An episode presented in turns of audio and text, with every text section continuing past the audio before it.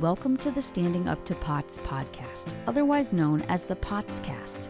This podcast is dedicated to educating and empowering the community about postural orthostatic tachycardia syndrome, commonly referred to as POTS. This invisible illness impacts millions, and we are committed to explaining the basics, raising awareness, exploring the research, and empowering patients to not only survive but thrive. This is the Standing Up to POTS podcast. Hello, fellow POTS patients and lovely people who care about POTS patients. I'm Jill Brook, and today's episode of the POTS Practitioners might be one of our most important yet. Our guest today is a world renowned clinician and researcher who is going to present her team's newly published hypothesis about the mechanism by which POTS may occasionally occur following HPV vaccination. And we're going to talk more broadly about how a variety of things could possibly trigger POTS by the same mechanism. So this episode will be relevant to anybody interested in how POTS may get triggered. Our guest is Dr. Tania Dempsey, who is an internationally renowned expert in chronic disease, especially ones that involve chronic immune dysregulation, such as autoimmunity, mast cell activation syndrome, Lyme disease, and all kinds of related conditions. Dr. Dempsey uses integrative medicine to get to her patients' root causes of their illnesses. Dr. Dempsey received her medical degree from Johns Hopkins. She completed her residency at NYU Medical Center and Bellevue Hospital. She then served as an attending physician at a large multi specialty practice in White Plains, New York, before opening her current practice, AIM Center for Personalized Medicine. At this clinic, she partners with the famous Dr. Larry Afrin, who you may recall we interviewed several weeks ago. Dr. Dempsey is also a staff member of Greenwich Hospital in Connecticut, and she has so many more other impressive medical credentials, but I would use up all of our time if I named them all. So, Dr. Dempsey, thank you so much for making time to speak with us today. Of course. Thank you so much for having me. So I have so many topics I'd love to discuss with you. But today we're going to focus on your new publication about POTS that just came out in the Journal of Vaccines.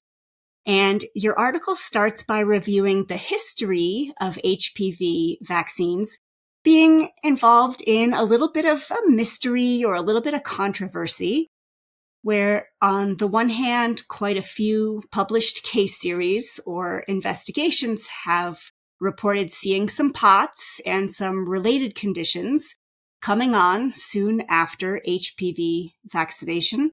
But on the other hand, some pretty large high profile studies have looked into the safety of these vaccines and determined that they are generally safe and effective. So now you and your co-authors, all of whom are very top specialists in POTS and mast cell activation syndrome and related disorders, have proposed that both perspectives could be correct. That that HPV vaccines are generally safe and effective, yet may still result in POTS for some unlucky few and you present a hypothesis that explains how this could be true, a kind of a missing link that might have been overlooked before. And one thing I love about your article is that along the way, it does just a beautiful job of explaining some things about POTS and mast cell activation syndrome that I think our audience will really benefit from understanding better, even if they don't currently have an MCAS diagnosis. And even if their POTS did not come after HPV vaccination, but before we dive into everything, I just want to make sure have I described this accurately so far? Yeah, you've, you've got it. Okay. So let's dive in. Yeah. I'm excited to break down your article for our audience, but maybe we can just start with the super basics of what is HPV and what is the vaccine for it. Yeah. You know, HPV is um, a human papillomavirus. It's very, very common viral infection. More than 42 million Americans are currently infected with one of the types of HPV. There are really more than um, 150 strains. And although they've narrowed it down to about 40 strains that probably cause cancer, and they've narrowed it down to two main strains that cause maybe 90% of cervical cancer. So what we know about this virus is that it's transmitted via skin to skin contact, via intercourse, oral sex, lots of ways. And unfortunately, if anyone gets infected with it, over time, the virus can cause changes in the cells and then eventually lead to cancer. And we know there are certain cancers that are more likely to develop from HPV. And just to be clear, again, because there's so many strains of HPV, or so, some people would know it as genital warts. Sometimes they you could see the warts, sometimes you can't. It's the ones that you can't see that are usually problematic.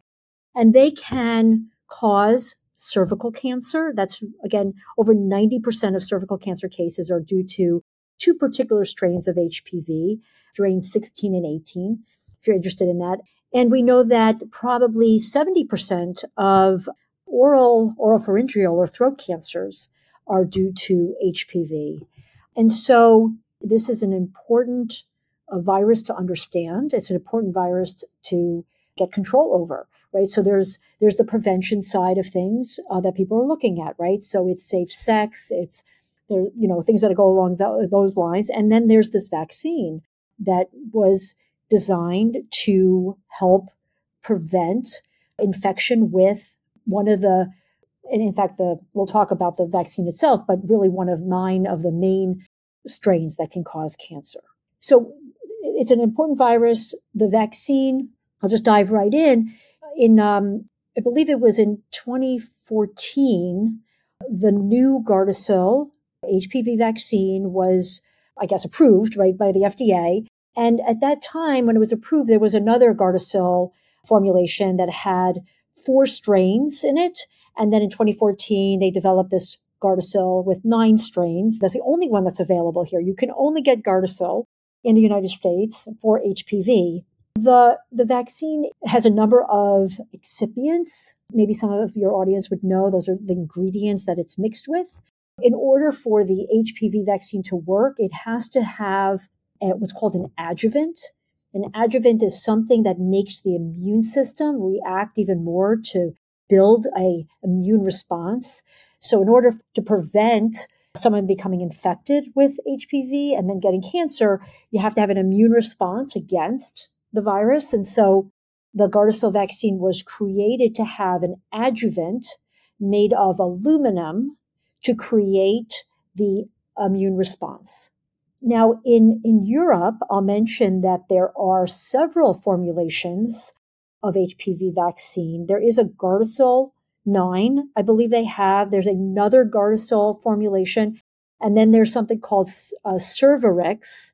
And the Cervarix has a slightly different adjuvant. I think it is aluminum based, but it's a different form of aluminum and has a sort of a different reaction and may also cause a, a, a good, actually looks like it's a, a good immune response, stronger antibody response. So that's basically the, the gist of, you know, the vaccine, its importance, and, and, and about the virus itself. I hope that covers it. Yeah, you've already taught me more about HPV than I ever knew before. so, who gets HPV vaccines? Is it males and females, and mm-hmm. what age?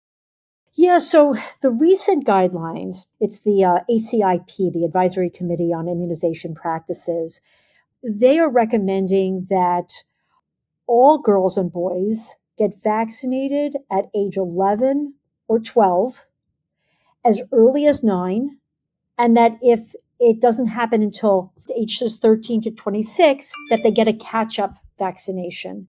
Now, the FDA has approved it for ages 9 to 45.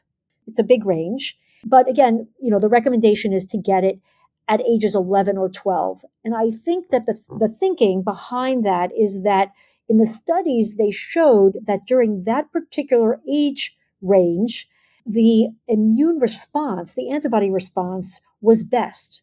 So that kids who got it at that age may only need two doses of the vaccine versus three doses that you might need at other ages. So what they're saying is they've expanded the range. So they say ages 9 to 14, males and females, receive two doses over a 6 to 12 month period.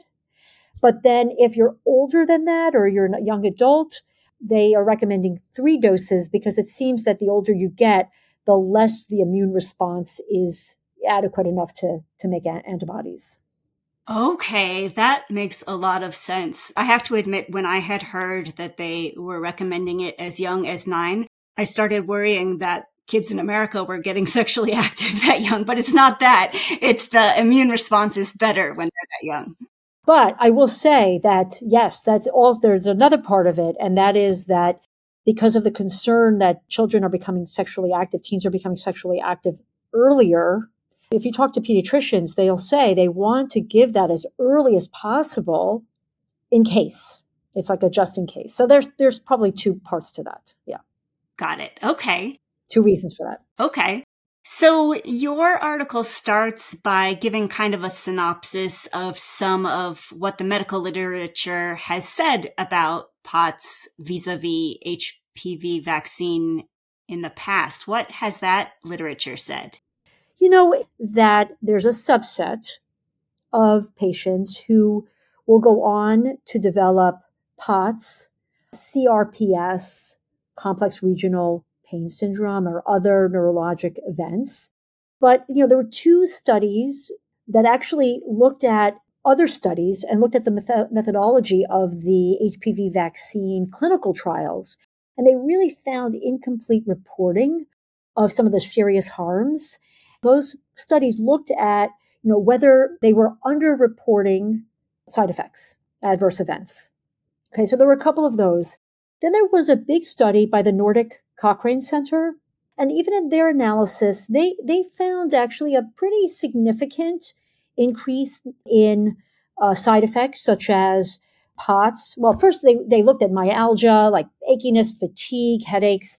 They did find a increased risk of POTS, increased risk of CRPS.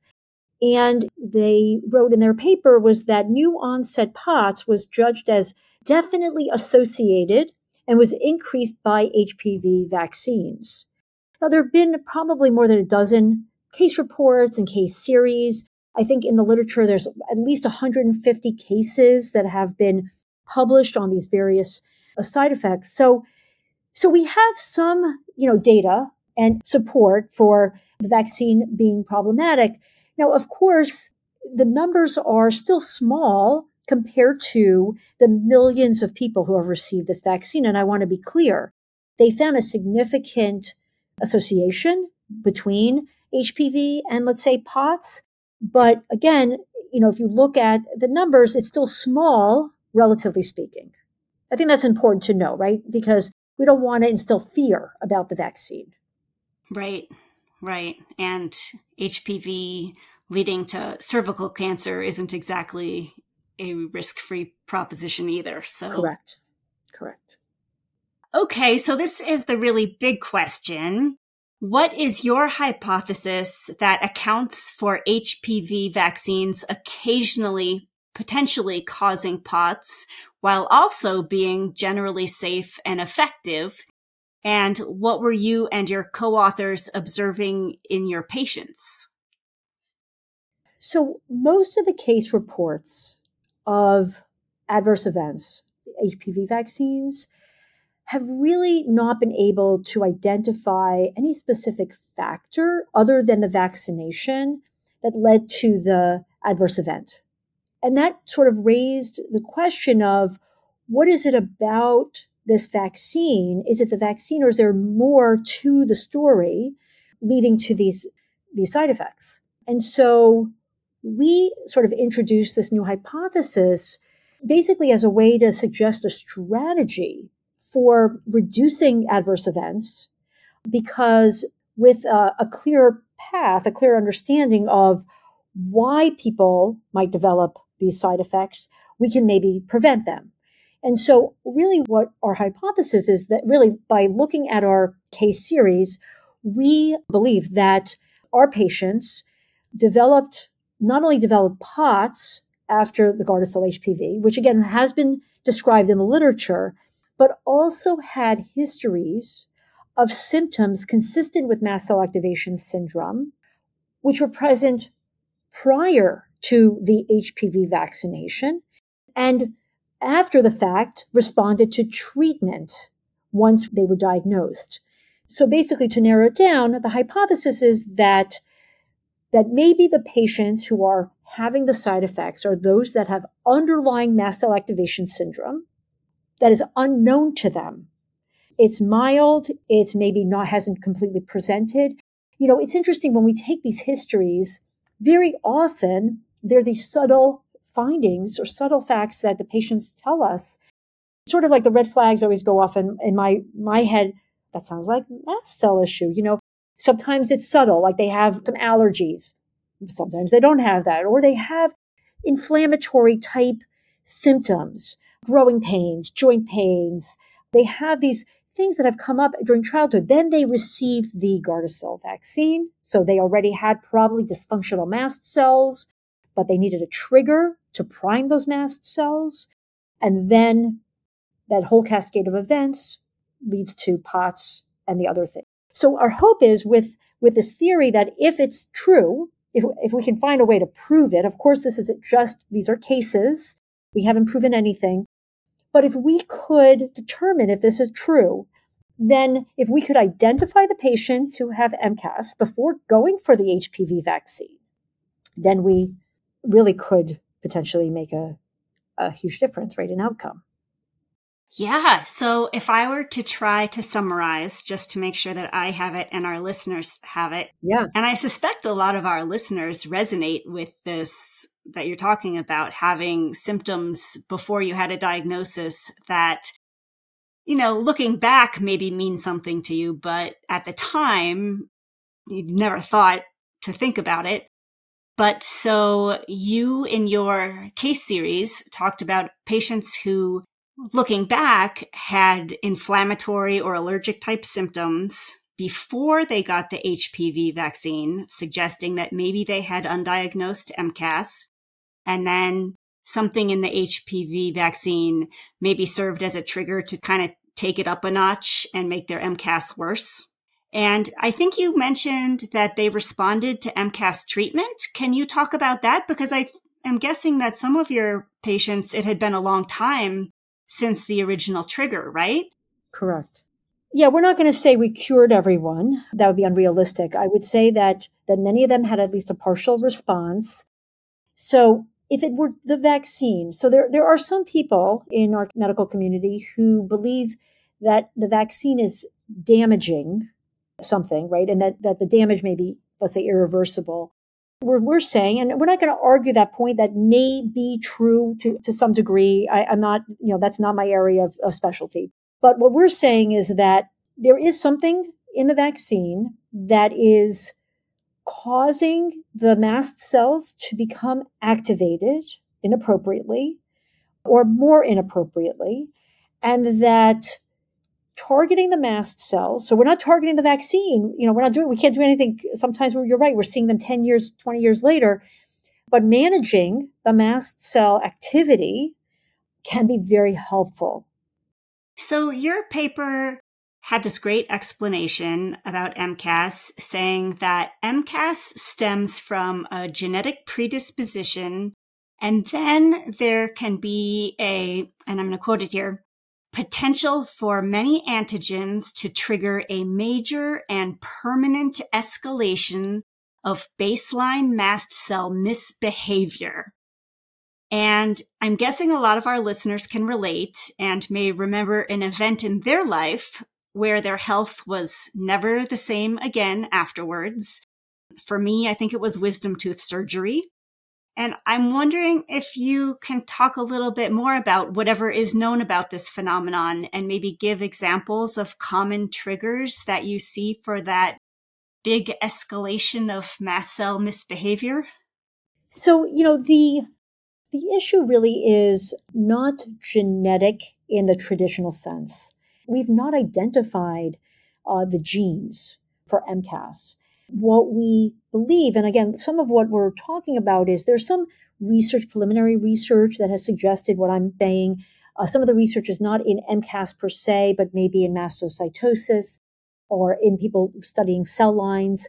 So to be clear, we don't have a gene for MCAS that we know of. There may be, there may be multiple, but the genetics really is rooted in epigenetics. So the way I think about epigenetics is that the epigenetics is something outside of your genes. Epigenetics could be a, a chemical, it could be something called a methyl group that you would make from nutrients that you eat. It's your environment's interaction with your genetic makeup. And so what we know is that epigenetics, things that are in your environment that then sort of bind to your genes and change, they don't change the gene, they change how the gene is expressed, gets, gets passed down from generation to generation.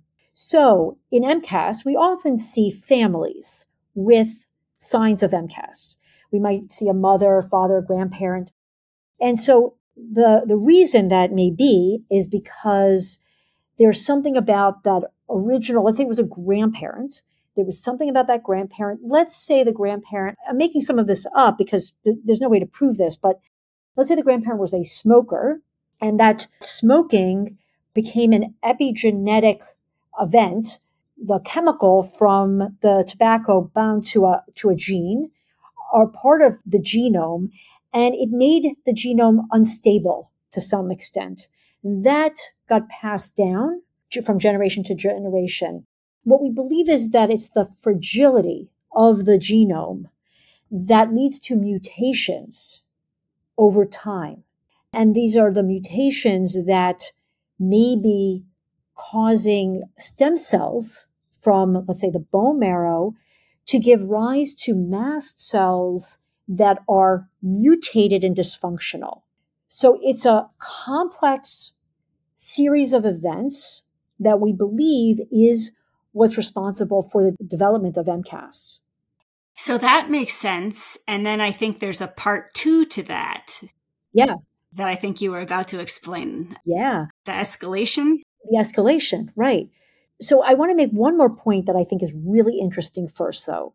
And because when we talk about families, one of the things that families often ask me is, you know, why symptoms are different. Like I can have two siblings, I can have twin siblings or parents or whatever, and they can have MCAS, but the symptoms are different. Yeah, what's up with that? Right. And you think, how is that possible? Well, so the pattern of activation, the, the mast cells mutations lead to a different array of mediator expression.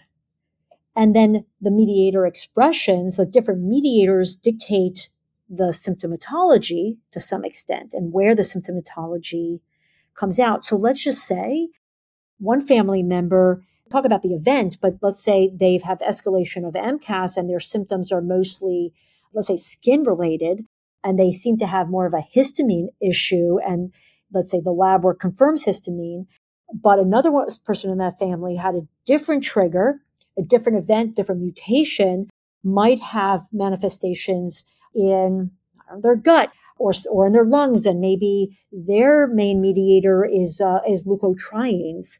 So again, there's no mutation causing MCAS. It's a, a weakening of the genome that then is allowing mutations to occur and then that's being passed on. And then more mutations are accumulating over time, especially if the mutation happens in a stem cell that then is going to develop into a mast cell. So that I hope, you know, helps to explain it. Now the question is about the triggers. And, you know, I don't, again, I don't think we understand completely why one event in particular is going to be the trigger for a particular patient. But that trigger which will set off the mast cells, may lead to further mutation. And, the, and this is an area we're trying to study because we believe that the mutations in the level of the mast cell may, if we understood those, maybe understand treatment better. So the trigger probably sets the mast cells off into an area where they're mutated. Then they really are sort of on their own, doing their own thing. So for, I don't know your history, but like if you had the wisdom tooth surgery and, And then that caused the mast cells to become more aberrant. And that led to more mutations and that led to more mast cell activation. And that, you know, it was sort of a vicious cycle. It may be hard to come back from that. Right. Because that is sort of the main thing that you mentioned, where it sounds like sometimes you can encounter a trigger that makes them escalate that's hard to come back to baseline afterwards. Exactly. It seems that, and this is the unfortunate thing, it does seem like over time, in general, patients with MCAS do have an escalation of their symptoms. They can return to a baseline. They often don't return to baseline where they started, let's say when they were born. But like, you know, I see it as like a step, you know, they, they reach another step. Some trigger brought them to this step. So for some, that, that step is way up there. Sometimes it's a little step. And then the patient is in the midst of this flare. Then they will plateau and that step just, you know, they just, they're flat. Then there's another trigger and then there's another step that they go up. And so it does seem over time that MCAS can escalate like that. It can do it in increments. And there can be long periods of time when, when the mast cells are stable, or it could escalate very quickly, very high, and be very hard to stabilize. Yeah, so that's the bummer of mast cell activation syndrome. And that's the reason I work so hard to escape wildfire smoke every summer, because that's a big one for me. And I've learned that it's, it's not worth it because it's going to be so hard to get back to baseline after. Yeah. Yeah. And I'm sure there are lots of other people who suffer with that too. And that the thing is that I think that you, you bring up a good point. One of the most important steps that we talk to patients about is avoiding the triggers. If you know the triggers, unfortunately, some people haven't figured out their triggers yet. But if you know your triggers, you avoid you avoid it at all costs, and sometimes you can't you can't help it. But your question about what are the triggers? Well, that's the challenge because to the individual and their mast cells, the triggers may not be obvious. Sometimes it is, right? So if it's a excipient in a vaccine, if it's a excipient in a medication, if it's a stressful event, emotional trauma, physical trauma, accidents, I mean, there's so many, the list is just goes on and on what could really do it. So I think it's, it's important for patients who are suffering with this to, to start to look at all the potential triggers and try to eliminate it. And trauma is a big one and trauma is a very hard thing to deal with, but it will continue to perpetuate the mast cells if, you know, if it's not dealt with on some level. So your paper had a wonderful section tying the mast cell activation syndrome back to POTS. Mm-hmm. And we have talked about that before on this podcast, so our audience will have heard it before. But you and your authors are just so eloquent. As I was reading it, I was like, oh man, this is the best explanation I've ever seen of how POTS can arise from mast cell activation syndrome. Do you mind talking about that for a minute? Yeah. I think there are a few ways actually to look at this. You know, we talked about three ways basically that we think that MCAS can lead to POTS. And this is a review maybe for, for some of your listeners, but uh, mast cells are mostly found at the body's environmental interfaces, protecting us from the environment. But they really are in abundance in the walls of the vessels, of blood vessels and nerves. And if you imagine, if we talk about the blood vessels first, so it's a tremendous repertoire of mediators that mast cells can produce and release. The effects on the blood vessel could be pretty pronounced. It could have a, a vasoconstriction effect uh, or a vasodilatation effect. So constrict, dilate, and that could be driving the things that we see with hypertension for some POTS patients, hyperadrenergic POTS, or hypotension, low blood pressure, sometimes alternating, and of course that having an effect on heart rate, etc. So, so the mast cells are in the area of the vasculature, and so we believe that the mediators that they're releasing are then basically telling the blood vessel to act in a certain way and then is causing the, the POTS symptoms. Okay, so that's one, one way to look at it. Now, there's a form of POTS, neurogenic POTS, where it's really related to the nerves, right? So mast cells are, are frequently found in, in this close approximation to nerve endings. And so if they release the mediators at that location, they can send a signal to the nerves, to the nerve endings, release their neurotransmitters, can impact the mast cells. The mast cells with their neurotransmitters, so to speak, some of some of what the, the mast cells make, the neurons can act on, and uh, and then that sends uh, in an erroneous way, and then you wind up with dysfunction in the nervous system, right? So dysautonomia, essentially, the autonomic nervous system becomes dysfunctional. So those are the ways I think about it mechanically speaking, right? So, so the mast cells and the vessels, the mast cells and the nervous system and how they're impacting the interaction between them. I think the other important point to make, and I don't think we understand this either yet, is that, you know, some POTS patients have autoantibodies. So there's an area of research about autoimmune POTS. And, you know, we know that mast cells are involved in potentially causing the development of autoantibodies. Mast cells interact with other cells in the body, namely the, the B cells that make antibodies. And so there's uh, also the possibility that the mast cells are somehow driving the development of autoantibodies, or at least helping that process along. And then, you know, thus you develop this autoimmune, basically the, the immune system attacking the nerves and the autonomic nervous system, and then POTS. So that's how we've sort of looked at it. Yeah, so mast cells are just amazingly powerful. It's just mm-hmm. incredible to me. To me, your hypothesis feels very strong. Like, I almost want to smack my head and say, of course. If I feel like I have seen this in other treatments, such as breast implants or mm-hmm. other things, and it just to me seems super possible that this is happening. But it also makes me wonder why wasn't this proposed or studied sooner? Because there's been some pretty big and well funded institutions like the Nordic Cochrane Center that have mm-hmm. looked into POTS after HPV vaccine. And so, do they just not know about mast cell activation syndrome, do you think? Or are they think yeah I, I think i think it comes down to you don't know what you don't know. And so i think they looked at the things they understood or thought they understood. Mcas is a relatively you know newly identified disease disorder. Whether it was on the researchers radar or not hard to, hard to know.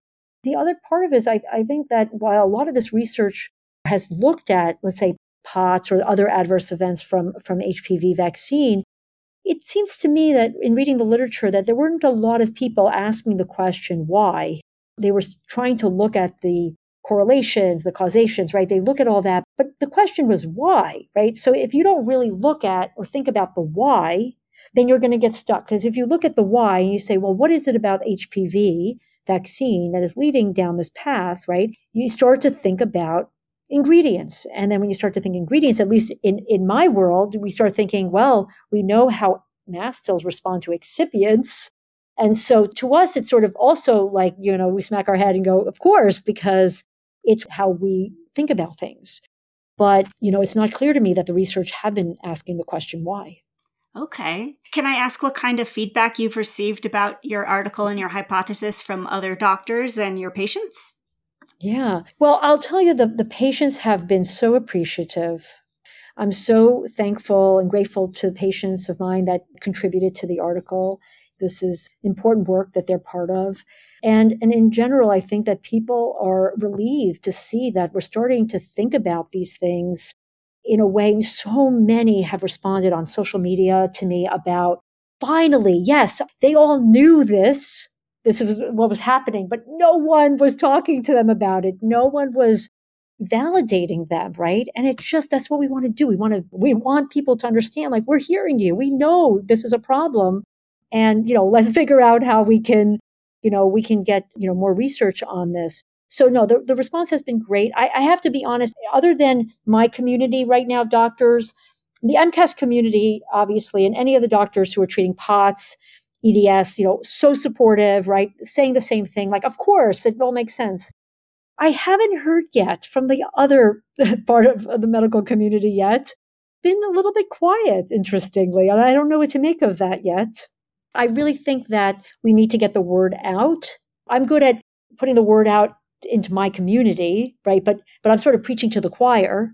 Now, how do I get this information into the OBGYN's office, into the pediatric offices? That's the question. But so far, the response has been great.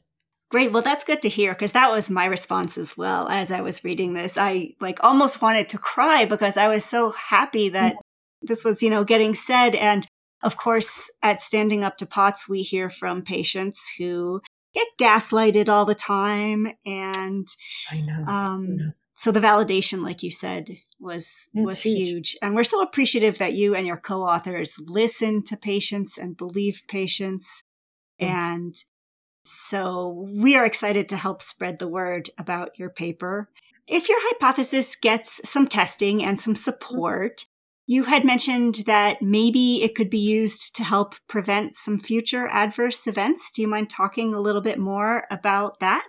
Yeah listen i think that there's several areas that have to be looked at. We really need to understand association versus causation. I think that we could look at whether pre vaccination screening for MCAS could be an effective strategy for prevention. I think that we need to follow, we need to even look at other vaccines, right? And understand how this could potentially help with any other possible, you know, reaction. I think that we could potentially look at how mast cell targeted pre-treatment with, let's say, antihistamines, for instance, of, of patients who might be at risk and how that might reduce the risk of post vaccination adverse events. So I think this is exciting because vaccines are probably one of the most important inventions of modern medicine. And you know, we have to remember what vaccines have allowed us to do and to to overcome. But obviously, there's a potential problem, right?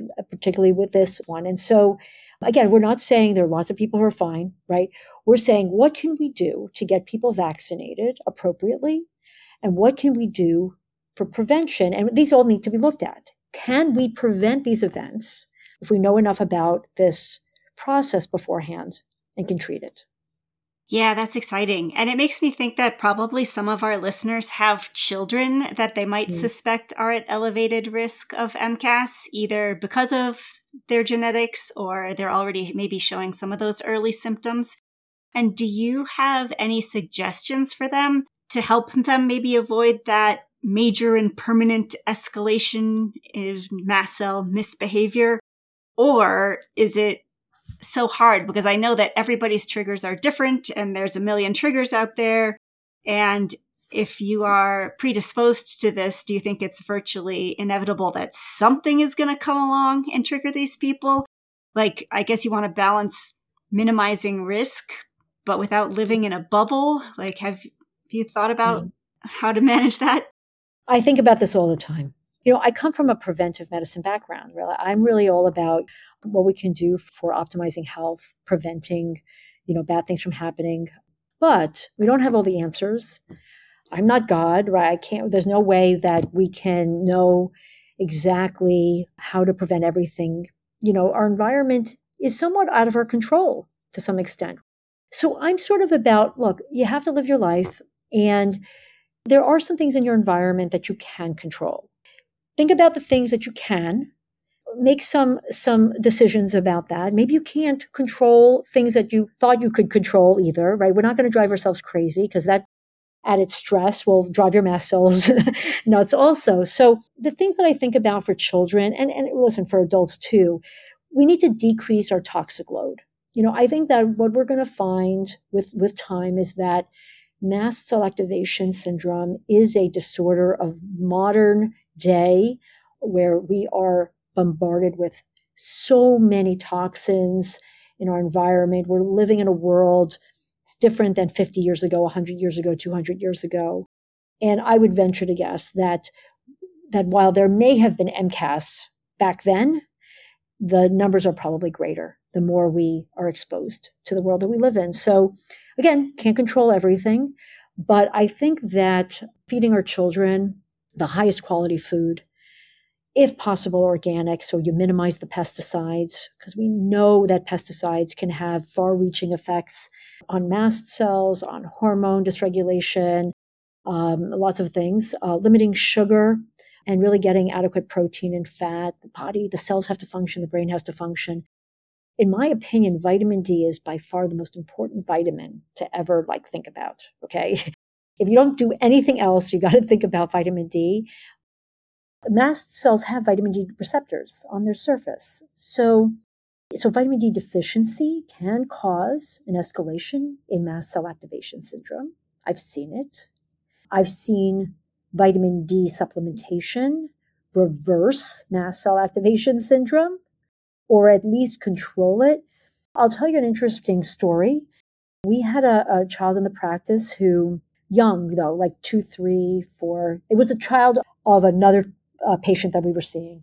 And hives, hives, rashes, hives, just they could not figure it. Every allergist saw the kid, nothing, you know, wasn't allergic to anything really sounded like MCAS, right? But it's hard to diagnose that young. It was getting weaker. There was all these other symptoms that were starting to come up, but the rashes were uh, incessant. So what happened was I said, finally, we have to check the vitamin D level and check the vitamin D level. It's almost zero, which I've almost never seen. And it's so bad that the calcium levels are starting to come down. It takes a lot for calcium levels to start to go down but because vitamin D helps the absorption of calcium. So almost no, no vitamin D. Calcium's going down. It's really kind of getting dangerous. And we supplement with vitamin D, and that's it. There's no rashes. All the symptoms go away. Now, the kid probably has underlying MCAS. There may be another trigger awaiting him, unfortunately, but it was so dramatic, the response. And so vitamin D, making sure they get enough vitamin D, it's not a, not a guarantee they're not going to have an MCAS flare, trigger, or escalating event. That's wonderful. I wish I could listen to you all day. now, luckily, you do have some videos online and you have some resources and Facebook information. And you are such a wealth of knowledge. I just so appreciate everything you put towards this. Um, where can people find you online if they want to learn more? Sure. Well, thank you so much, Jill. That's so sweet of you to say. So I have a website. It's uh, drtaniadempsey.com. I have a, a, practice website. My practice is AIM Center for Personalized Medicine. Our website is AIM Center PM, P as in Peter, M as in Mary.com, AIM Center PM. Of course, my Facebook page, Dr. Tania Dempsey. Instagram is Dr. Tania Dempsey MD. I'm trying to write, put more information out there. I love doing these podcasts. I love just dumping my, my brain into, into this stuff because I have so much that I want to share with everyone. And I don't want to keep it all in there. so Oh, amen. And we will put all of those links in the show notes so that listeners, if you want to find Dr. Dempsey's paper that we've been discussing or any of these resources, they'll be in the show notes. And Dr. Dempsey, I just cannot thank you enough for doing this work and writing these kinds of papers when you see that our community may have unique issues and that you are in a position to help prevent getting worse for some of us. I really hope that your paper gets circulated widely and that it educates the masses about MCAS and POTS. And just thank you for all the work you do to help everyone in the chronic illness community all the time through all of your outlets. We are really grateful to have a doctor of your caliber and compassion working on our behalf. And hey, listeners, as always, this is not medical advice. Please consult your medical team about what's right for you. Please consider subscribing and feel free to send us feedback at standinguptopots.org slash podcast. But most of all, thank you for listening.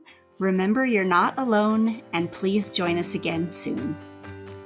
You can find us wherever you get your podcasts or on our website, www.standinguptopots.org slash podcast. And I would add, if you have any ideas or topics you'd like to suggest, send them in. You can also engage with us on social media at the handle Standing Up to Pots.